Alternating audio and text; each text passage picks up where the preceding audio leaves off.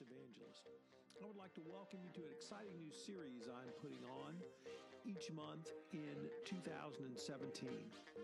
In the month of January, I'm going to go through 30 days to a better compliance program.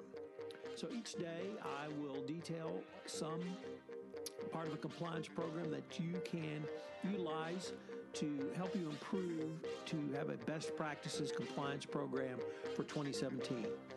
With the operationalization of compliance mandated by the Department of Justice in the form of their compliance counsel, Hui Chen, and incorporated into the FCPA pilot program announced by the Department of Justice in April 2016, it's more important than ever that you upgrade your compliance program and show how you've operationalized.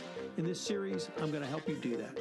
I hope you will enjoy this series. I hope you will join me, and I look forward to this journey with you.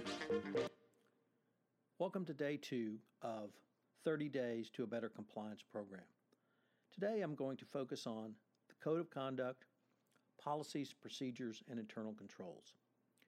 The cornerstone of any compliance program is its written protocols. This includes a code of conduct, policies, and procedures. A company's code of conduct is often the foundation upon which an effective compliance program has or will be built. the Department of Justice has often noted that effective codes of conduct are clear, concise, and accessible to all employees and those conducting business on the company's behalf. Indeed, uh, this means it would be difficult to implement effective compliance program that is not available in local languages so that employees and forum subsidiaries can assess and understand it as well. When the regulators come knocking, they will review whether the company's charter and code of conduct have taken steps to make sure that it remains current, effective, and has been reviewed periodically and updated. I'm going to talk about updating in a separate podcast, so uh, we'll take that one up later. Nevertheless, the code of conduct should be or should demonstrate your company's ethical attitude and a system wide emphasis on applicable laws and regulations. Your code of conduct is going to be broader than uh, anti corruption. You're going to have anti discrimination, uh, anti competitive issues, data privacy, those sorts of things. But for a anti corruption perspective, you need to detail that your company is going to do business ethically and in compliance with all laws. It should be applicable literally from the boardroom to the shop floor. And everyone must be able to read, receive, read, and understand, and then agree to abide by the standards of the Code of Conduct. But more than simply the boardroom to the shop floor, you need to consider who's going to be charged by the Code of Conduct in terms of your third party sales agents and those in your supply chain. So you need to think about what issues and what areas will apply to those uh, groups who will do business with you and for you as well. The substance of your code of conduct should be tailored to your culture, your industry, and your corporate identity. It should provide a mechanism by which employees who are trying to do the right thing can do so. That means uh, the business guy who's trying to follow the code of conduct certainly needs to be to understand it. Uh, your disciplinary procedures need to be stated in your code of conduct so that that is clear uh, what uh, will happen to employees who violate it. A moment about translations, because this is something that has come up over the last couple of years from government regulators. It, many companies have a business policy of English only across the globe. And when it comes to key corporate documents around compliance and ethics, uh, that view uh, has been changed by the Department of Justice, and they would like to see, and indeed are mandating, translations into other languages as necessary so applicable persons can understand it. That may also mean you need to train others in your uh, code of conduct in their, their native language. I often say the three most important things about your compliance program are to document, document, document. The same is true of communicating your code of conduct. You need to do more than simply put it on your website and tell people it's there. you need to document that employees have received it, that they have read it, they understand it, and they're going to abide by that. And you need to do that on an annual basis. For employees, it's important uh, to have a representative of the legal or compliance department or other qualified trainer explain the code of conduct and be available to answer questions that uh, might come up. So, what's the value of having a code of conduct? I've heard many business folks ask that question over the years. In the early days, a code of conduct tended to be a lawyer written, lawyer driven document to waive in a defense situation simply by claiming to uh, show that we have such a document. But a code of conduct really should be simply more than your company's law. It should be the aspirational goal of your company and one that the employees can turn themselves to.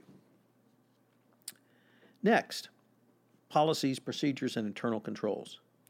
Written policies and procedures are long established as a part of a best practices compliance program. Among the risks a company needs to address in these from the anti corruption compliance perspective are the following transactions with foreign government officials, uh, payments to foreign officials, use of third parties, gifts, travel, and entertainment expenses, charitable and political donations, and facilitating uh, and expediting payments. Your policies help form the basis of expectation and conduct uh, for these uh, various areas, and the procedures you have in your doc- uh, documents implement the standards of conduct.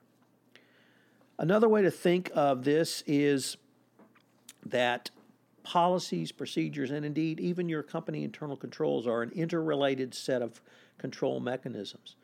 Uh, Aaron Murphy uh, has said that internal controls are policies, procedures, and monitoring and training that are designed to ensure that company assets are properly used with proper approval and transactions are recorded properly in the books and records. He goes on to note that while it is theoretically possible to have good controls, but bad books and records and vice versa, the two usually go hand in hand. Where there are record keeping violations, an internal control failure is almost all always presumed because the records would have been accurate had the controls been followed. So, your policies and procedures implement your code of conduct, and your written controls both act as a preventative mechanism and a detection mechanism.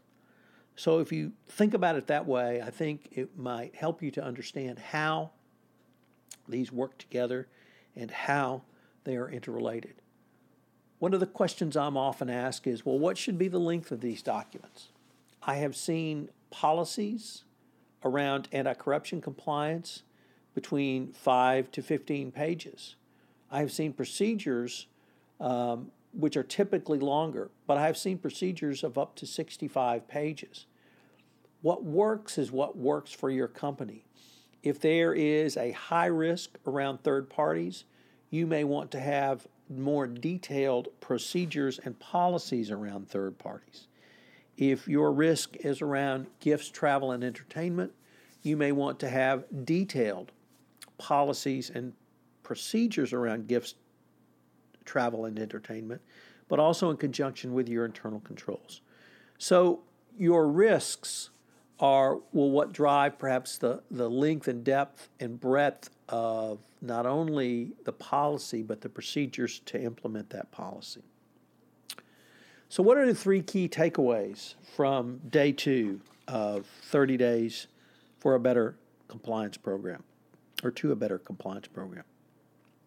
Well, on your code of conduct, the first is to remember the United Airlines enforcement action that a code of conduct is actually now an internal control. So you need to have a mechanism in place to uh, test the effectiveness of this and document that employees would follow it going forward. And if there's an exception to the code of conduct, there's a specific approval process for this. Number two, on the breadth and scope of distributing it to your employee base, it's translations uh, you now need to make sure that your code of conduct, policies, and the policy at least are translated into languages so that employees can understand. And finally, number three is the document, document, document.